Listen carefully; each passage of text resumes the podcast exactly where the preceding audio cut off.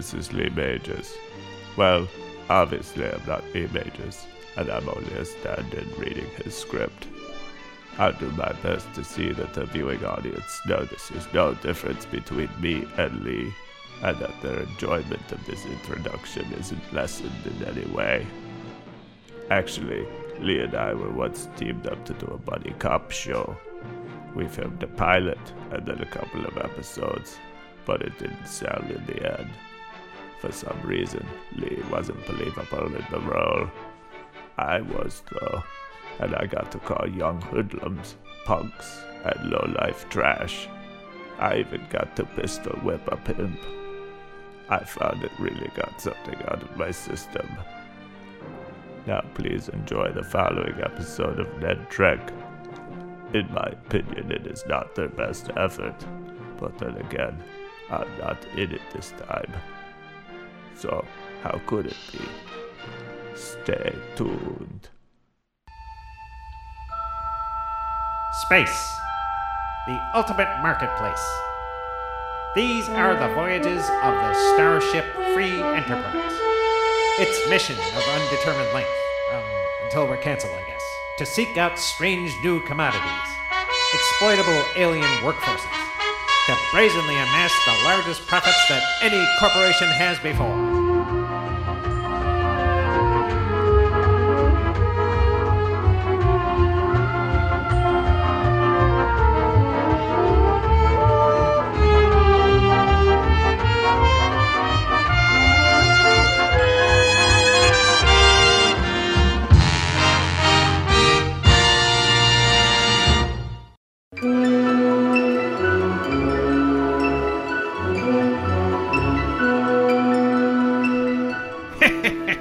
Thank you for inviting me down to take my annual physical.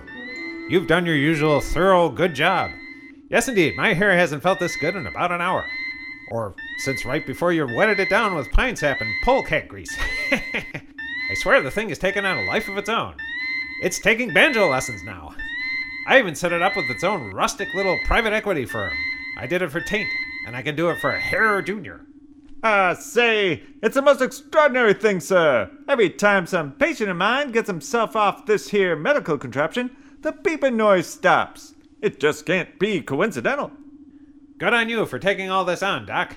You're a real credit to the show. I'd never know that there was nothing wrong with me if it weren't for those plastic monitors blinking and beeping like mad. I might think I had a broken leg and be limping around like a pirate for nothing.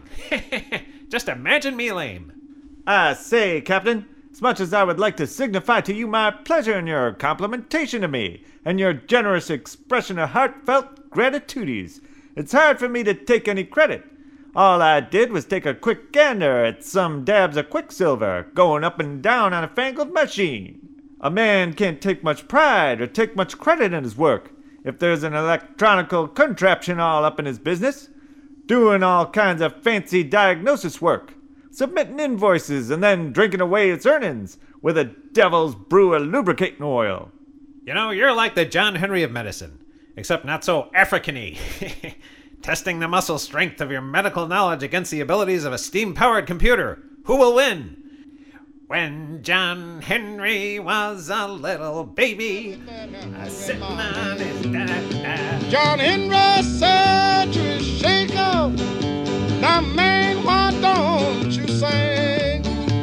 I'm shaking 12 pounds from my hip on down. Can't you hear that? Why don't you hear that? Why don't you hear that but, Doc, these futuristic machines are here to serve man.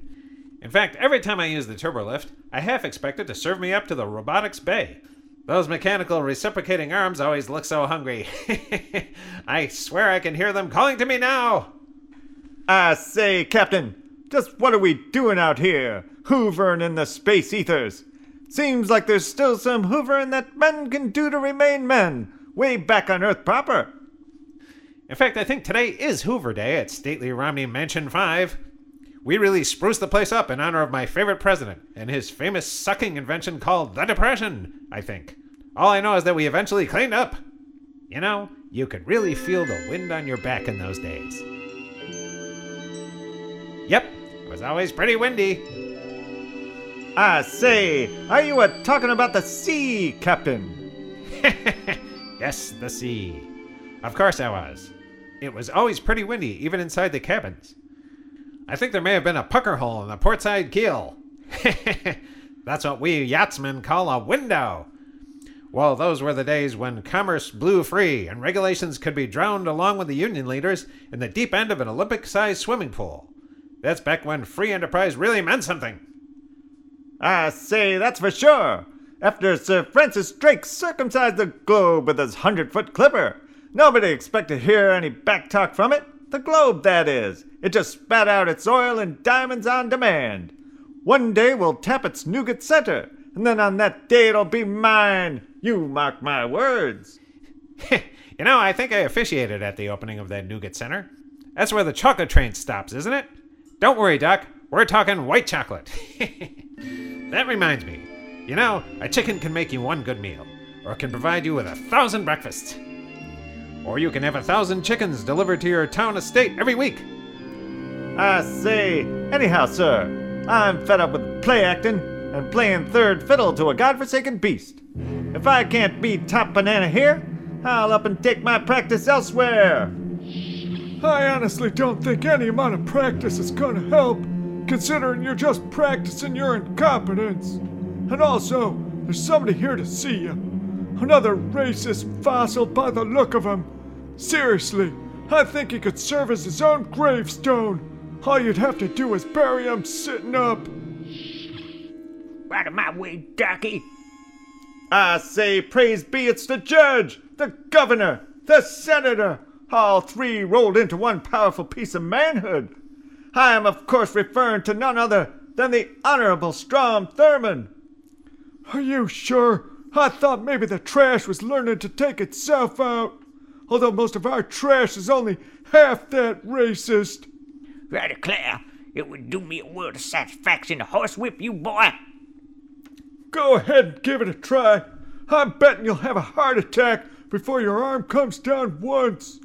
Gee whiz, Doc. This is like being visited by one of our more racist angels. Hey, Angel Thermondi, are horses to be shunned and cast out as well as dark people? I've got a pen and paper with me. I don't know what you're gabbing about, you lacquered up fence post. You just get and take that oversized pole polecat away with you. You tinkers are stinking up my barn. Sure thing, Judge. See you later at the lunch counter, maybe. We can reminisce about how perfect things were in the 1950s. My God, I hate him. He's a watered down version of his watery wafer of a father, except with more water added. Now, Coburn, what's this foolishness about you moving on and leaving the show? I say, I believe that I've done my part here. By example, I've shown these people the lucrative path to Jesus. I've taught them to put out an eye with a poker and how to turn the other butt cheek. Now, you be quiet and just hold your tongue a minute, Coburn. You can't leave Ned Trek. You owe it to our people to show that proponents of Jim Crow have a place in the future. I want viewers of this stupid show to see hardcore segregationists flying in space along all other kinds of conservatives. A new kind of type, libertarian type. The vulture capitalist type and us, all sitting pretty on the bridge of it. It's up to you now to hold our place in space, or else to promise that segregation now, segregation tomorrow, will all just ring holler. I say I'll do it, Judge. You can count on me. I guess I just needed someone of your legendary standing to show me that what I've been doing this whole time has been right this whole time. Even though somewhere deep down, I knew it this whole time. I can vouch for the fact that you've been a hole this whole time. That is, if you ever need a character witness. Hey, now if you can bear to leave the fossilized remains of the last Dixiecrat, you and I are needed up on the bridge. Captain Fool thought he was calling us on the intercom, but he was just jettisoning the ion pod again. Luckily, only a few Mr. Stephanies were lost. That's okay. Haven't gone through our quota yet. I say, looks like duty calls, Mr. Senator Judge. I'll dismember you in my prayers. Be sure you do that, you Coburn. But before you go, take a look at my withered ass. I think it might have crackatoties. That's a darky disease. Listen, Thurmond, if you need more FaceTime, do it on another show. Try hee haw. They can pluck a banjo to your racist banter.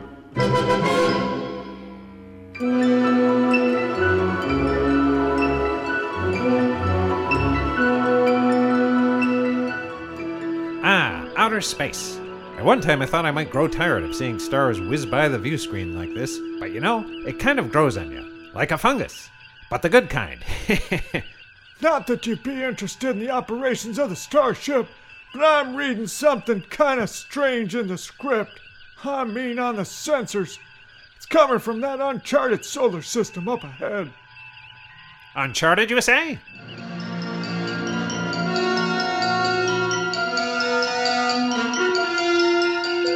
Captain, it looks like a giant ham in space. I mean, head.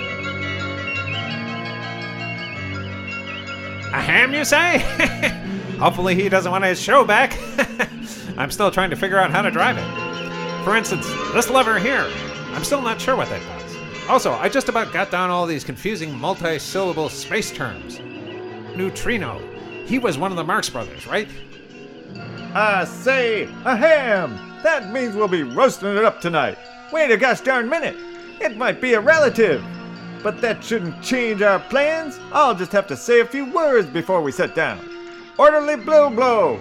Start your cooking going. And start your banjo a plucking. For the fourth time, I said hand, not ham. It's probably just our special effects guy's stupid hand.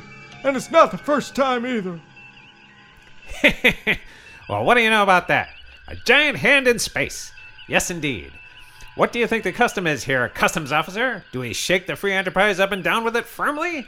Or maybe we better not. That is, not until our people have had a look at the fine print in some pending intergalactic free trade agreement. I need to make sure that we wrote it. Wouldn't want to be agreeing to any labor rights or environmental regs. now that would go against the subprime directive. We could invert the ship and high five the hand, but that might have the unfortunate result of granting tacit approval of reparations are validating some entitlement program. The hand might even expect a, a handout. Ah! Ah! Captain, the hand just grasped us pretty tightly.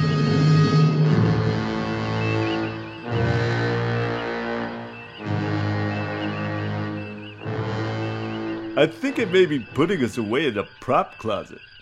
I kind of hope so. I say, I was afraid of this happening out here on this foreign frontier, where all manner of alien perversions pervade the ethers. The space ham is trying to initiate the free enterprise into a godless fellowship. Oh, the upfront blasphemy of holding hands with the alien man! Captain, the owner of this odious space hand is attempting to communicate with us. I suggest we reciprocate by using sign language. And then when it responds in kind with its own lewd gesture, it will have to let us go, and then we can make good our escape. Oh my god! Now there's a gigantic face appearing on the screen. What's next? A giant foot? A foot if we're lucky. This is the end of me. I mean, I mean the end of everything. We're doomed. We're done for. Wish I could think that that was some kind of loss. Mr. Helmsman, I guess if we're really doomed, then it's time to make course for the Mormon planet Kolob. That's where we Mormons head when we're doomed or otherwise in jeopardy. It used to be Mexico. Then it was France for a while. And now it's Kolob. it's hard to keep up, don't I know? We're not doomed, imbecile. Although most of you flunkies are condemned to being idiots for the rest of time. That's just some stupid actor's made up face appearing on the view screen. Happens in every freaking episode. One might think you'd be used to it by now.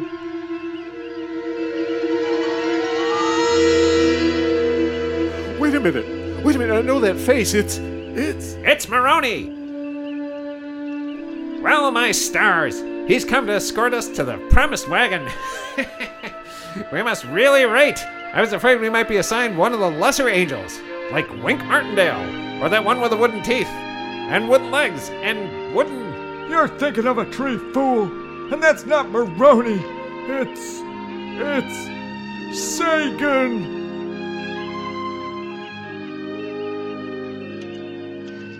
Yes, it was I that took the wind out of your vessel's sails. though there really shouldn't be any wind in the vacuum of space. There's wind in here! You can take my word for it! Not you again, Sagan! What the hell is it with casting these days? The guy's not even an actor, and you call that handsome? For your information, I was known as the winged Adonis of the scientific community.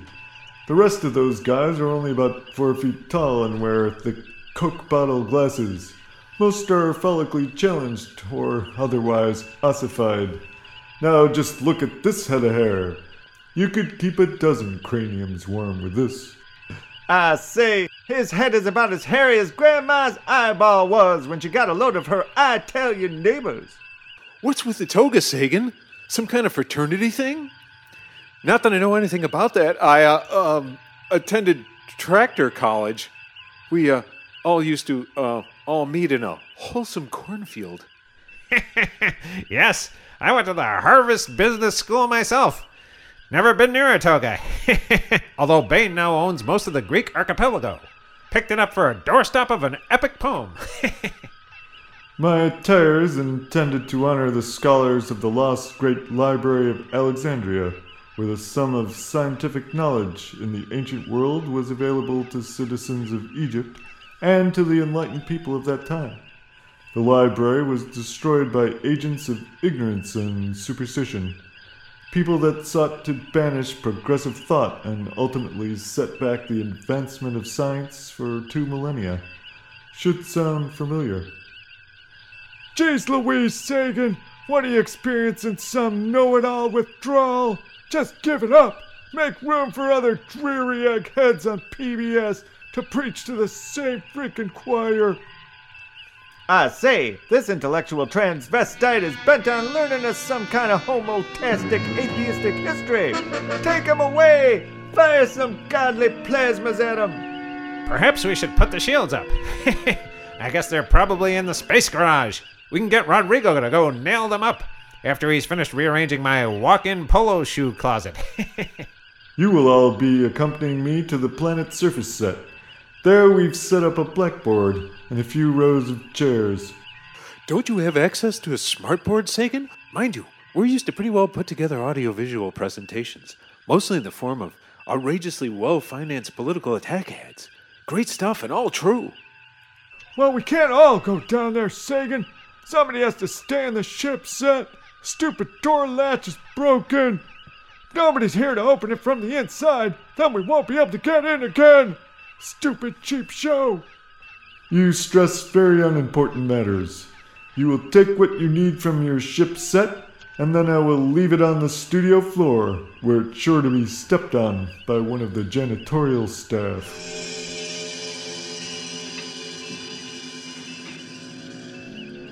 My ship. My ship. that means I can deduct the full retail cost of it from the janitor's salary. That's great since the studio paid for it in the first place. that puts me that much closer in cornering the market on Kivas and Trillium. Um, sure. Regardless, you will all be under my tutelage for as long as it takes to pound some scientific knowledge into your rock hard heads. Welcome to science class, Captain Romney.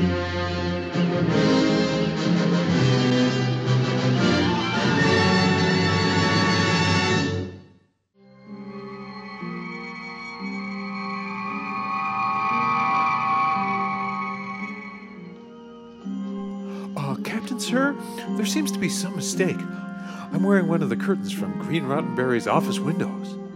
That's no mistake, Pearl. They just couldn't find a toga big enough to fit you. Even Ernest Borgnine's wasn't big enough. Hey. I say, this all looks just like home. Greek revival style plantation houses, rolling hills, vineyards, and orchards stretch to the horizon where they meet the stately banks of the Mississippi River. I picture myself as a boy with cheeks a tan, but not too tan, of course, as not to confuse the ladies or give our lynch mob some unnecessary brain work. Are you sure that's tobacco you're chewing on, Coburn? Those columns are as plastic as Captain Romney's face, and those rolling hills and vineyards are painted on the set's backdrop. Look, there's a frickin' stain on the thing. I think somebody chucked on it during Ted Cruz's Spartan themed Christmas party. But who could have done that? Just puked and run. I'm gonna tell Desi Arnaz's lawyer. Oh no, Sega did mean the whole crew. Dr. Pagoto, too. This is an extravaganza I sure didn't need. Um, excuse me, Mr. Horse, but I seem to be here too. and what's more, I seem to be an officer in your space service now. I feel so proud and what is the word? Oh, yes, gloomy. Holy shit! The producers really are scraping the bottom of the bowl for this one. yes, Ned. In anticipation of this little wingding, the studio suits had me commissioning new officers all day yesterday. I found this little man hiding in a worm cellar. He's an ensign now, eighth class. What is your name again, son? The name is Goodstein. Ensign Gladstone Goodstein, at your service, sir. Great, Mr. Gladbag. Why don't you go out and see if you can find a buyer for that worm cellar? Somebody we were bilking got stuck with it when their uncle died during the game of life. They ended up with a polecat farm, too. Anybody interested? Um, I make it that it's about one o'clock. Is there any way I could take an extended lunch break now? One that would last at least until the wrap at the end of the day? Ach, don't tell me it's vegetable wraps for dinner again. It's the third time this week. Don't they have any entrails around here that they could pack into those things? There's major highway just west of here. There must be some roadkill. Cheese it. Here comes the judge. I mean the teacher. I left an apple on the desk for him. I thought if I could work my way into his confidence, he might make me the vice teacher, especially after he sees how I perform as chairman of the school's Un American Activities Committee. He can't help but be impressed and security state absolutists will step up and make the case for me to be on the ticket. History repeats itself if you force it to. Wait a minute, that was my idea. The Nixon android is reading my lines again, Captain. This kind of dishonesty I hardly expect. I'm going to tell the teacher. Looks like someone is making a half hearted attempt at a special effect. Sagan or whoever he's supposed to be is appearing.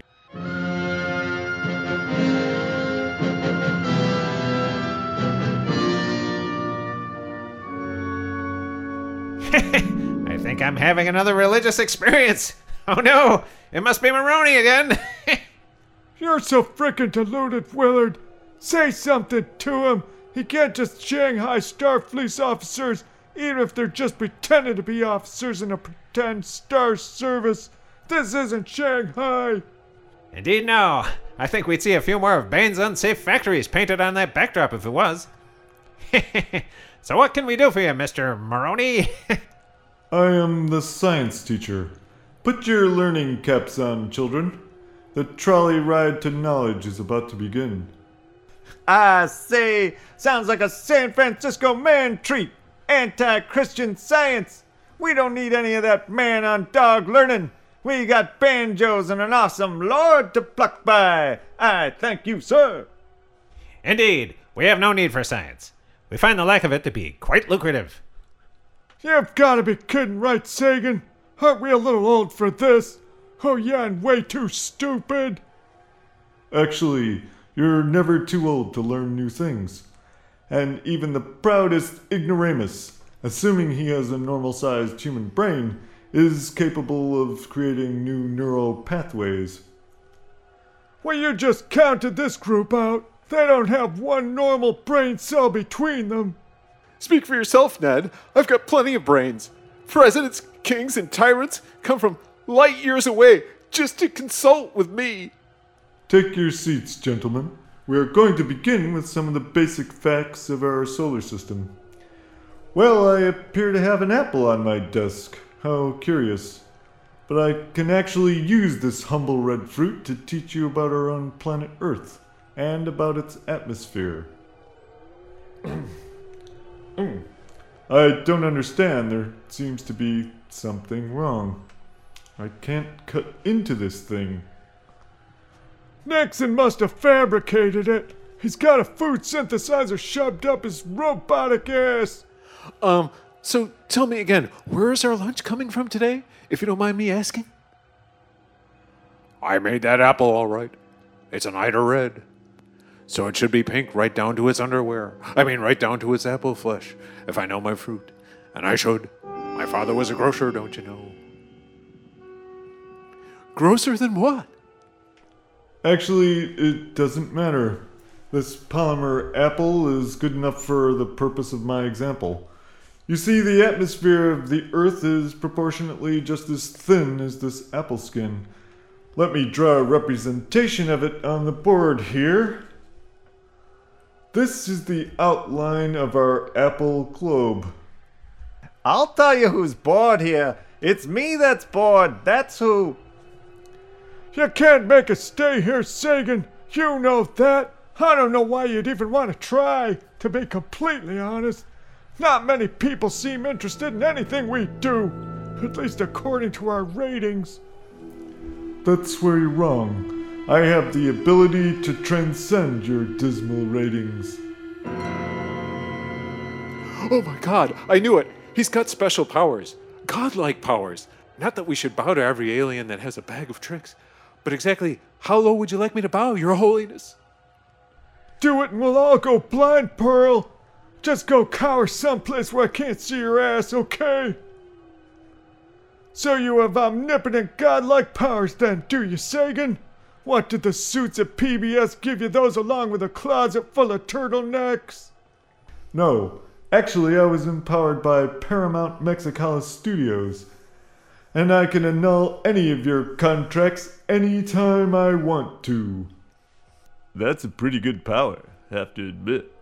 I think I'll probably stay for a few pay cycles anyway. oh, Moroni, you're so funny. and we do appreciate your patronage. After Bain picked up Paramount and moved it to Mexico, we've been relying on a crack team of downsizing managers to get a handle on things. In other words, we started using men who won't accidentally let themselves go before the job is done, like that last guy. The man was a genius. Before he fired himself, he had Desi Arnaz teach a non union Mexican national how to be Lucy's straight man. Just think, by lunchtime, we'd changed the studio's name to Hakabaloo.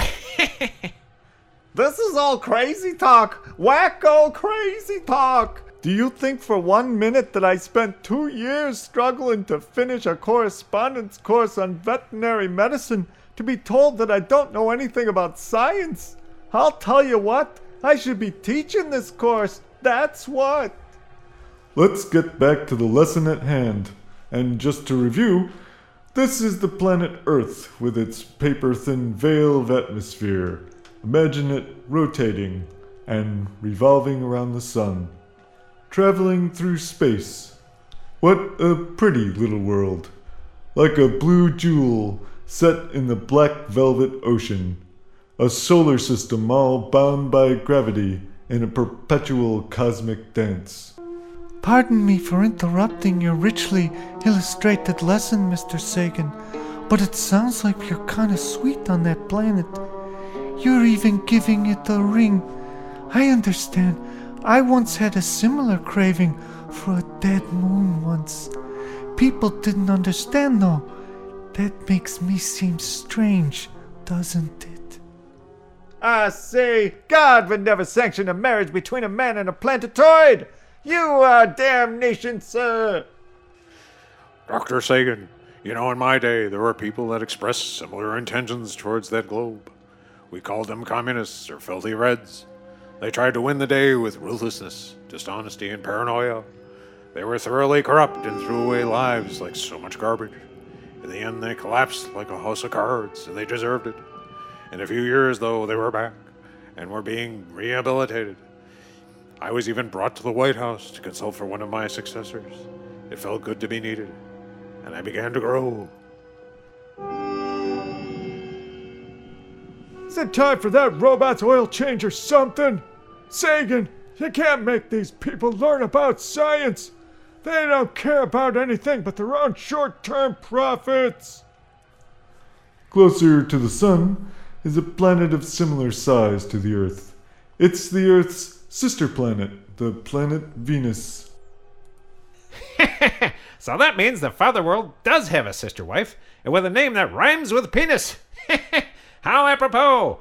Oh, Moroni, your lesson on Mormon cosmology is really enlightening. Now I think I have some idea of what those early pioneers went through on the wide open salt flats back home. At night, they'd look up into the sky and see their own beliefs reflected back at them, all written in starlight and moonflakes. See what I mean?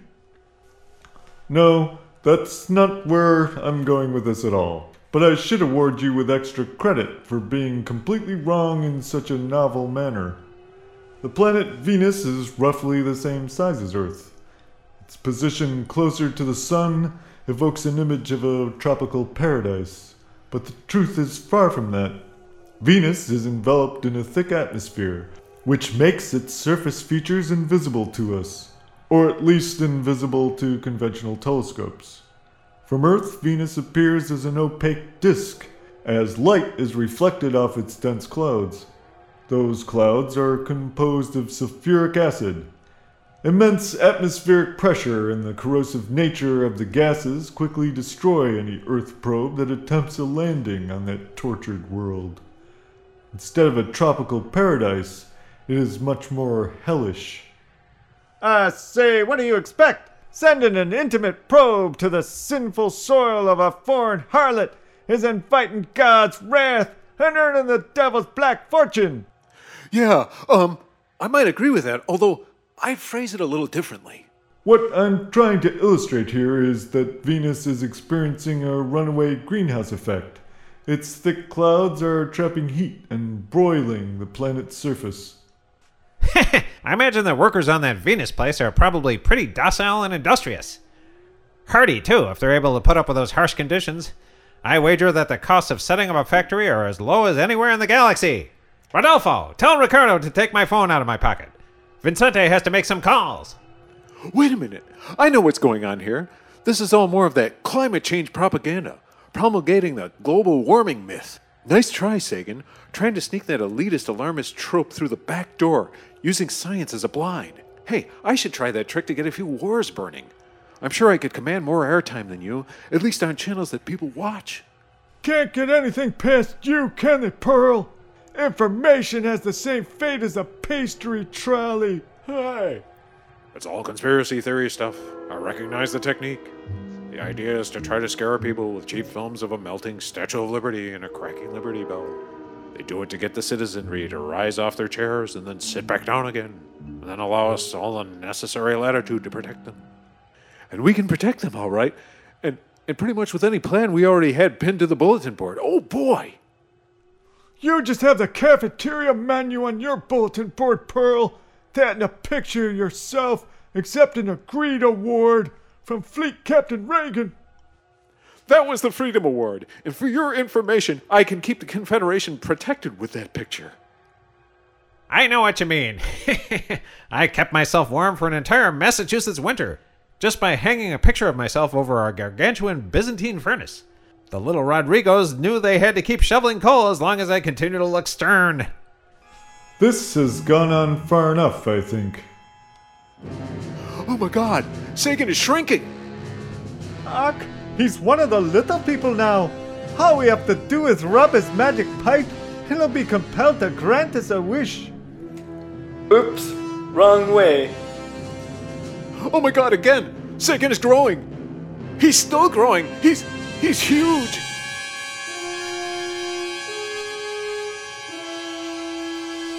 I'm still gonna give it a try. Where's your magic pipe, you oversized leprechaun? You can't hide from me. Welsh, ah! no!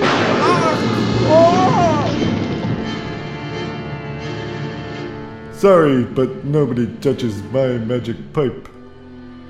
I say, the engineer's dead, Captain. Dead.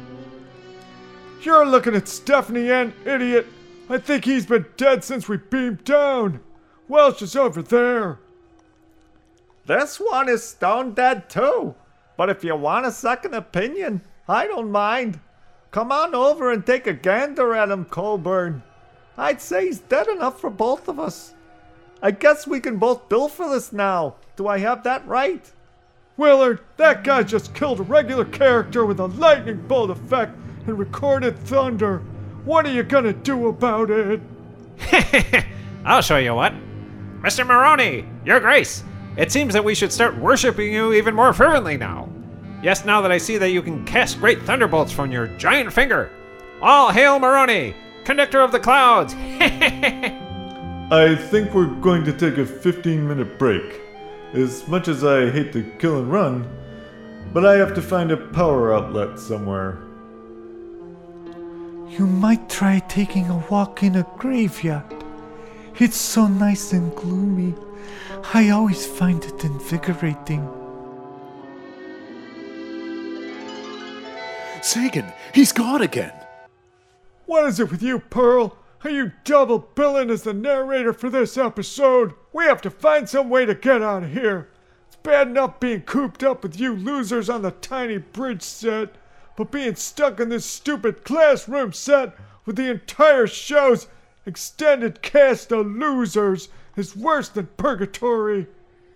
I say, nothing is worse than purgatory, except for maybe the restrooms in purgatory. That's where the devil sends men to clean the toilets, never allowing even the most humble rag to be placed upon thy stick.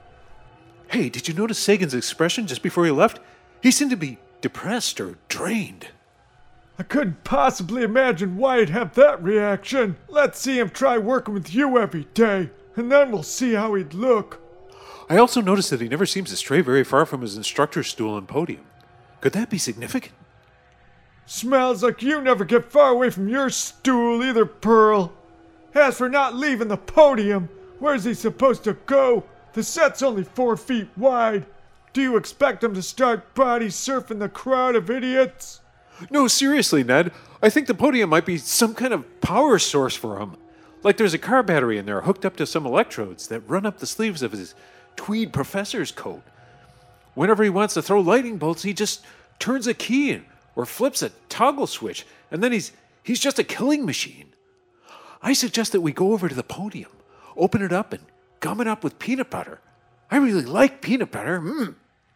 Or we could wait until Sagan comes back and then then get him all worked up and make him start firing off charges every few seconds. In no time, his battery will be dead, and he'll have to wait for AA to come and give him a jump.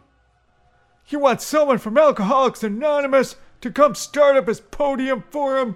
What are you drinking? I, I meant AAA.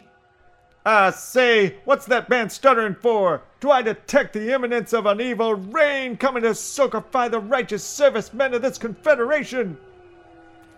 Okay, okay. When Pearl starts making sense to me, I know that all is lost. But what the hell? The cameras are still running, so let's try and make a plan. First of all, we don't have any peanut butter. What did you do with it, Pearl? Did you make yourself a triple decker peanut butter and pastrami sandwich for a midnight snack? No, I swear. I had just gotten out the tubes of space peanut butter when the android President Nixon came into the galley. He was having trouble deleting a particularly incriminating 10 minute section of tape, so I tried to help him. That's all true. I cannot tell a lie. Especially now, since my knowledge of my best capers can no longer be accessed by my hypertronic brain. All I seem to be able to do is recount the biography of George Washington Carver. You're telling me that the Nixon tapes are all gummed up with peanut butter? Who are you now, Pearl? Don Nuts? Listen, it doesn't matter. We don't need the peanut butter. We can just. We'll, we'll drain Sagan's power by harassing him in class. The big tough kids in the class can ask a lot of impertinent questions, throw paper around, and hold up the day's lesson.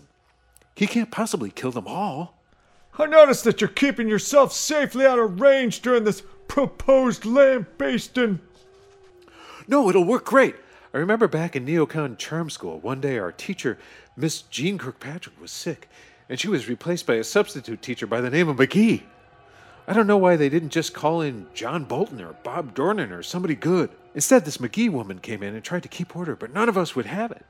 We just started chanting Magoo over and over again. Magoo! She sent one of us to the office, and then another one of us had to stand in the corner, and then another out in the hall, but still Magoo, Magoo, Magoo, until she left the room crying. It was great. Miss Kirkpatrick got over her venom blowback disease. In a day or so, she was back teaching us the fundamentals of imperial hegemony. I love to learn. Okay, we can give it a try. I think we're all on board except for Captain Willard, who still seems to think that Sagan is some kind of Moroni brand angel. I don't think we can trust the captain on this one. He might go and turn us all in just in order to get some kind of brownie points with his lord. I might be tempted to do the same thing. That is, if the Lord of Darkness was here. No time to worry about that. Here comes Sagan. Get ready to start being obnoxious jerks on my mark.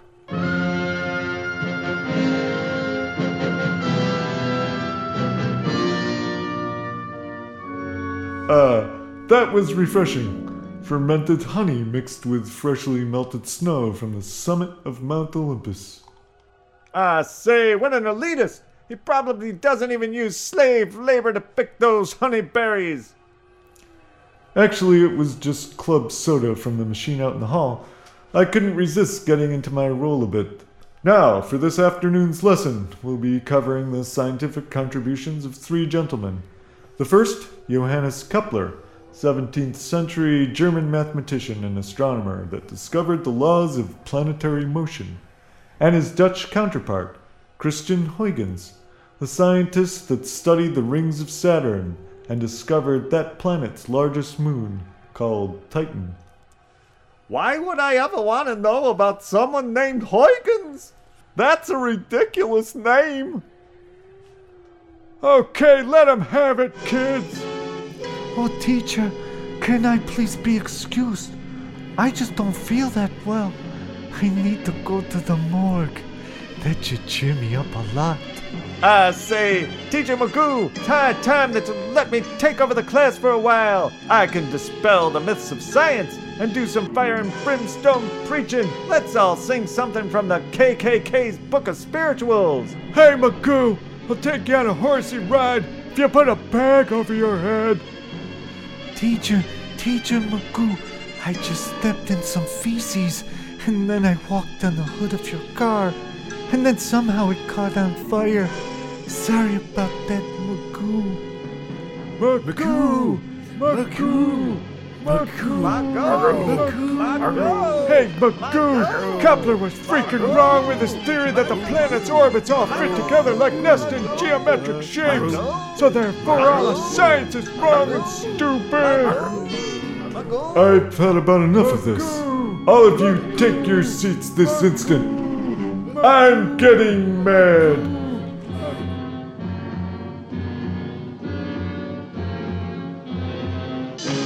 We're tired of looking at your snooty face, Sagan.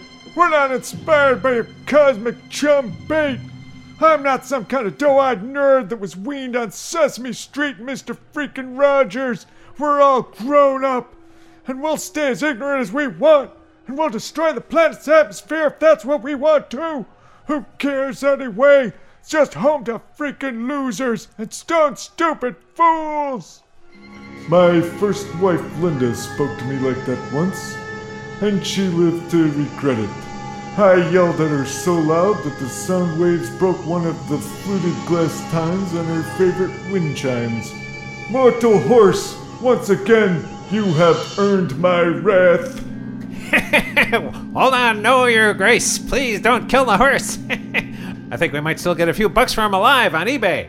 With that seed money, I figure we can buy a few second-hand wheels for the buckboard that I keep in the shuttle bay. That way you can make an appropriate entrance into Salt Lake City and to the tabernacle itself. That is, before we up and go to the promised planet. Kolob, hail, hail! I obviously have no idea what you're talking about, but I'm glad of your intervention. I was acting in haste just now, and I apologize to the horse and to the rest of you.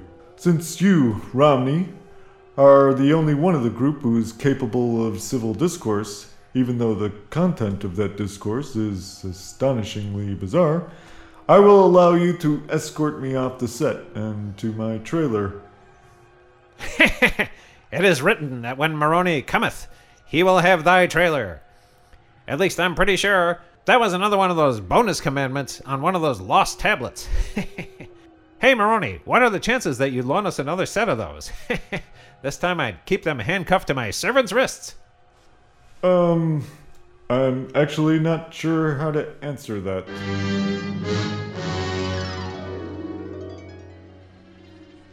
Well, that didn't work. Any more bright ideas, Pearl? Well, um, we could invade. Uh, uh, well, we could uh, bomb. Uh, uh, no, no, we we could subvert. Uh, uh, I'm at a loss, Ned. None of my usual solutions seem appropriate in this one unique case. Although we could try an invasion of that little hamlet painted on the backdrop over there, it might at least make us all feel better. Just stow it, Pearl. The frustrating thing is that the last plan may have worked if it wasn't for Captain Delusiono. Mucking it all up like he usually does.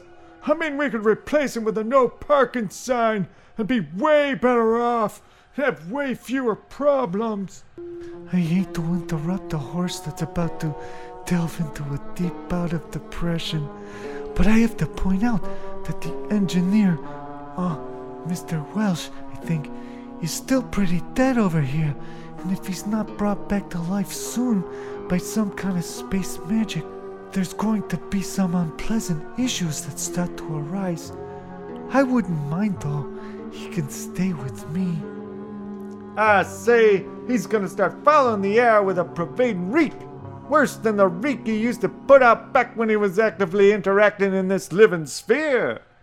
Hey, Sulu, go put a director's cap on and some director's baggy pants and tell that Welsh idiot to knock it off now. He can be alive again. I think he's got a few lines coming up anyway. But what about the real director of the episode, Ned? Isn't that his job? He's locked himself in the bathroom again, getting some real director's work done in there. Might be the greatest thing he's ever done. Hopefully, he'll forget to flush and he can submit it to the Cannes Film Festival. Oh, very well. Hey, Welsh. Hey, Mr. Welsh, would you wake up? I'm the director now. You're needed in the show again. God knows why. I think it's lame enough without you. Ah, you mean I could start saying me lines again? Hi, lad, I'm glad of it. One thing is for sure, we have to keep the pressure on Sagan. We have to keep magooing him, and maybe work in a few spitballs and put some tacks on his chair, stuff like that. Yes, yes, I can instigate some bad natured rivalry between faculty members. I can see it now. One becomes awfully jealous and even pig biting mad, and ends up trying to kill the other with their bare hands or with a cleaver. You may encounter some trouble doing that, considering there's only one teacher, you strange little ghoul. I know, I know. Pick me, Mr. Horse. This isn't room 222, and I'm not Mr. Dixon, fool. Just say whatever stupid thing that just occurred to your micro brain, and then we can disregard it. Sagan's got a thing for the captain. Some kind of unhealthy man on man thing. Weird, unnatural, but there it is. I mean, he just took him off for a stroll to the nether regions, beyond cameras and beyond our sets. It's not that I like pointing this out, but it is what it is. Hey, now maybe we could use that to our advantage. We can out Sagan to the other classical gods. It's true that a few of them were pretty slanted in their own right. What was with that Zeus guy, anyhow? So, Mr. Welsh, what was it like to be dead? Is it as good as everyone says? Ah, lad, it's just like being in an episode of this show, except not having any lines or anything to do. Tell me about it. I've thought seriously about replacing myself with a cardboard cutout and just sitting out the whole season. Ak, I thought you were one. I almost put you out with the recycling the other day. Can you guys shut it? It's hard enough to keep this stupid farce moving along as it is. Tell but Godo, how can we use the captain's relationship with Sagan to our advantage?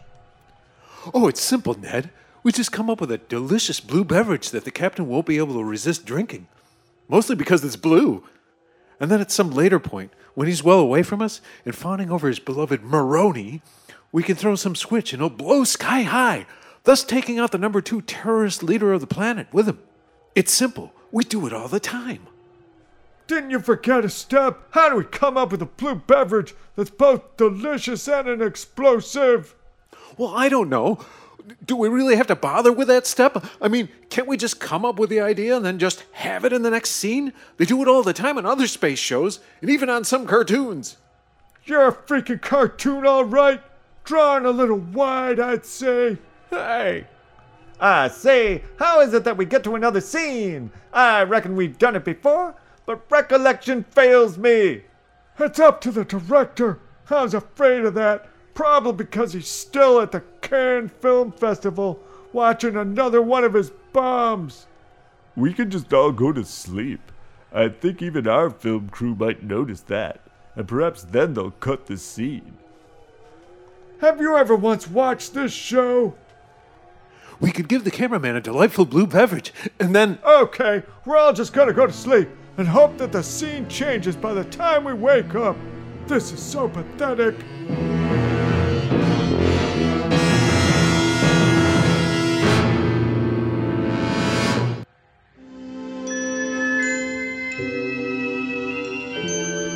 There are more stars in space than grains of sand on every beach in the world. Stars have lives, much like living organisms, much like people do. They are born, they grow old, and eventually they die. Sometimes their deaths are marked by gigantic explosions. Ejecta from a star that explodes or goes nova will create a vast nebula. Interstellar clouds of this kind are. You know, I could really go for a delicious blue beverage right now. Perhaps a crystal goblet of some of that godly nectar you were talking about earlier? Can I have my man get one of those for you? Um, no, I'm fine. Actually, I think it's time that I send you back to your friends. I've got some imaging data to sort through anyhow. Um, I'll be in to continue the lesson later on this afternoon. Rightio! I'll look forward to further revelations from you, oh Holy One.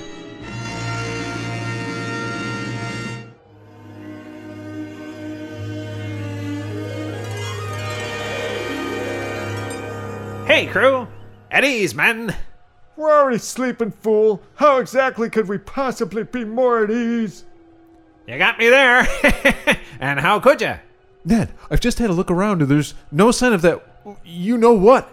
Anywhere around. Maybe they couldn't find any blue food coloring in the studio. They probably used it all in your ass, Pearl.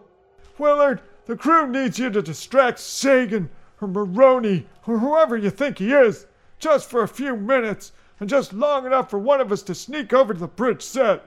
We need to, uh, twirl a few knobs up there and, uh, get the space stock market reports. I understand. Moroni wouldn't want to have first hand knowledge of that. Let his mortal servants do the space trading. They can pocket some of the market cream for their own efforts, and then set aside 10% for the Moroni. it's a good system. The workings of the financial sector are good and godly, but Moroni is a hands off CEO. He just receives his cut at the first of the month, and then we don't hear much from him. That is until a new sacred tablet is revealed. Okay, Willard, when he reappears, just, um, lead him to the other side of the set. See if you could convince him to resurrect Mr. Welsh over there. That's a good God trick that never gets old. you think so? Hey there, Welsh. I understand that you're dead, which means I lost a man. hey, does your widow have control of any of your investments yet? He's pretty lively for a dead guy, though. In fact, he keeps getting winning hands in Fizbin. That's a card game, in case you're interested. And maybe you're not. I've been wiped out. It's quite stimulating. Ah, I say, what do we call a man that can play cards with the dead, if not a perverted backslider into Satan's foul pit? You call him someone that has an aversion to losing, which might very well mean that he's a recovering gambling addict. I think I might want a piece of this game. I'll deal. One eyed jacks are wild. So is whatever else that comes into my hands. Ante up, young man. I used to play whist with my auntie. You know, now that I think of it, she looked a little bit like you, President Nixon. That was me in drag. I just lost the election for governor of California to that brown bastard. The press was crapping all over me, and I needed a quiet place to sleep it off. My bitter rage, that is. I also wanted to keep a close eye on George Romney. I didn't want him to get a leg up and whittle on my national ambitions. Huh. I kept pouring explosive blue liquids into his grub. Made him too weird for public office. Heh, what a gag. but you were happily married to Uncle Glib Romney for 40 years. How did you ever pull that off, sir? Extended business trips, Tupperware parties, Avon bullshit, and Daughters of the Confederacy conventions. Those were fun. I also feigned lots of headaches. Glib understood. I kept the facade up somehow. Sometimes I missed that man. Well, my stars, it's great to see you again, Aunt Dix. I must say, I always wondered about your name and about your five o'clock shadow, but that was how we Romney kids learned how to tell time. Speaking of which, it's time that we get this stupid plot creeping along again. The end of the show's silly music is closing in on us. The director must have heard you, Ned. Here comes Sagan. Okay, Welsh, stop being dead again. And Willard, your part is to bring Sagan, Moroni, whatever, back to the corner and get him to revive Welsh. While he's busy with that, Pearl will sneak around the set's backdrop, get to the bridge set, and get ready on those phaser banks. I can't do all that. You need to tap some heroic type for that job. Somebody plucky with a short, catchy name like Wink or Chad. And most importantly, somebody that we won't miss if Sagan zings them into oblivion with a lightning bolt. That would be you. No, really, this isn't a mission for me. I'd only muck it up. I'm an ideas man. My battles are fought in the think tank and not in a real tank. Fine. Sorry, Sulu. Looks like this one is yours by default, meaning that it's all Pearl's freaking fault. Um, sure. I can do it, I guess. We're still wrapping this up at the usual time, I presume. Ned, Sagan is heading over here right now.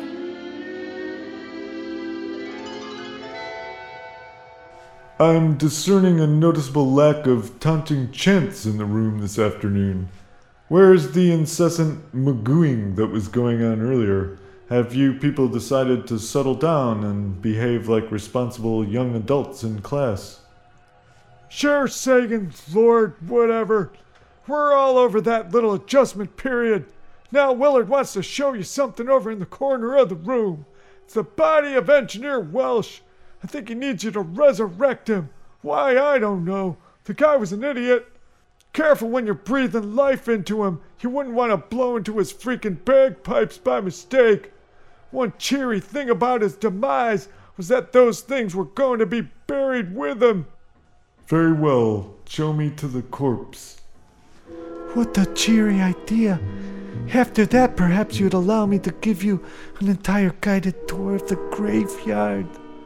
Willard's taking him over there. You can just go back to lurking in the morgue or wherever it is you lurk.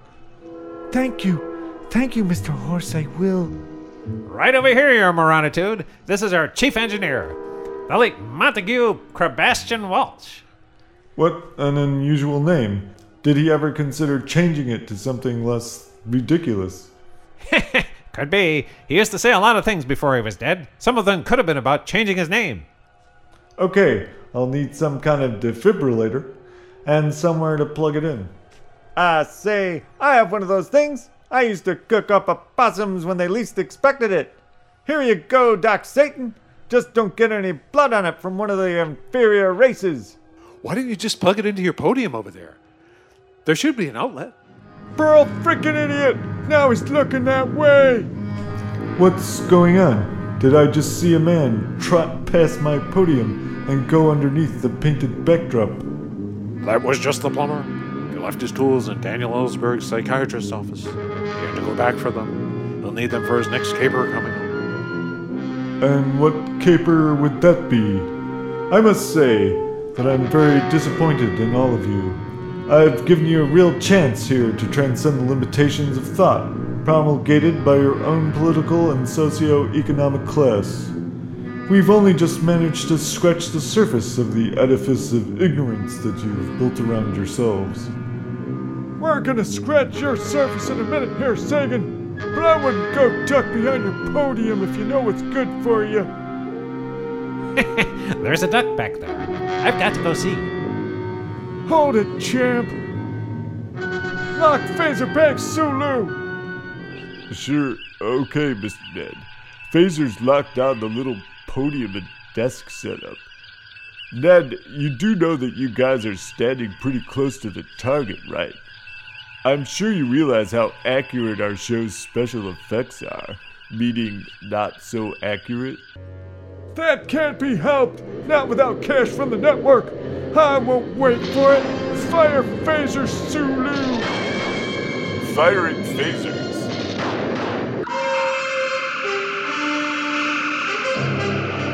No! I still have electricity at my command somehow. Stop! Oh my god, he's growing huge again. I think he may be the biggest astrophysicist in the world now. Maybe in the galaxy. Sorry to all those wannabes out there. And all the wallabies, too. They really are missing out on quite a light show. Nobody hosts a party like Moroni.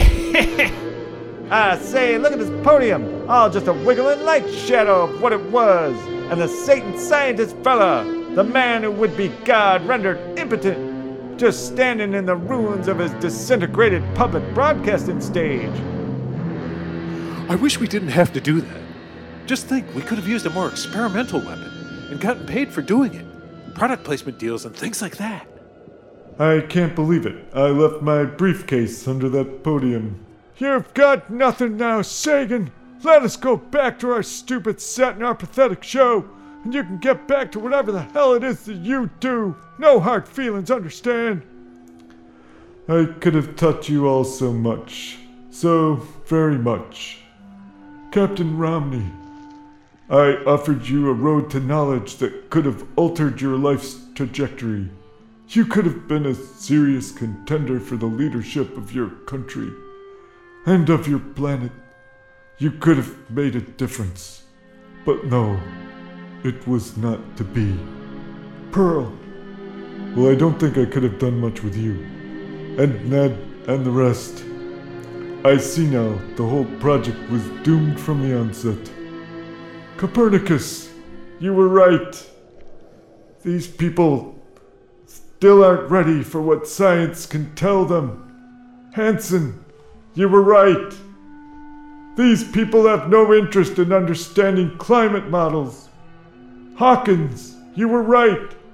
The complexity of astrophysics means nothing to these people.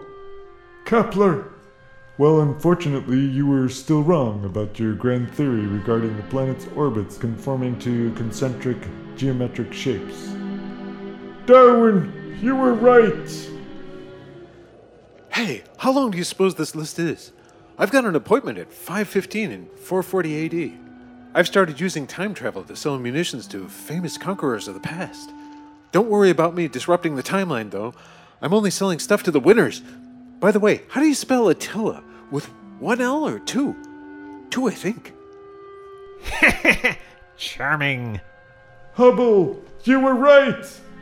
Percival Lowell, You were wrong about there being canals on Mars, but at least your telescope was pointing in the right direction. Einstein, you were right. Ptolemy, take me, take me, take me.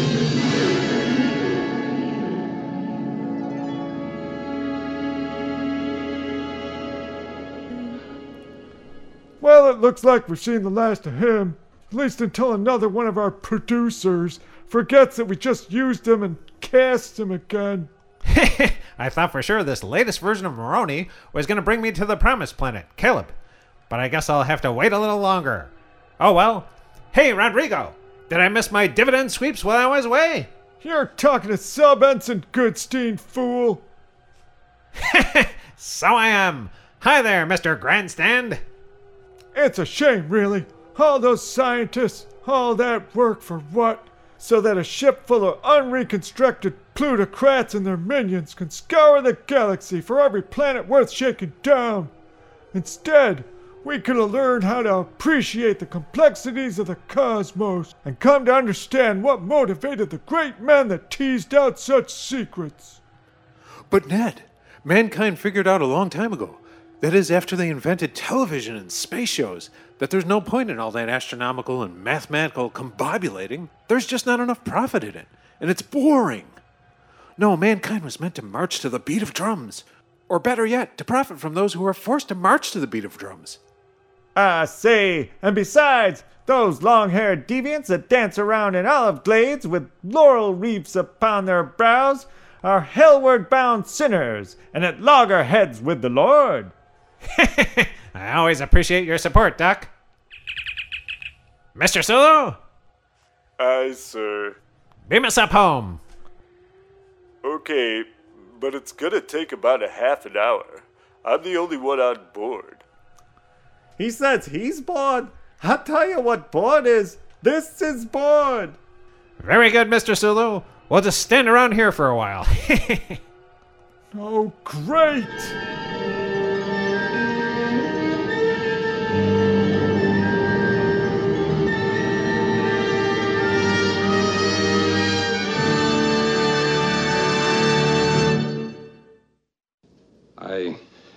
Wish we hadn't had to do this. So do I.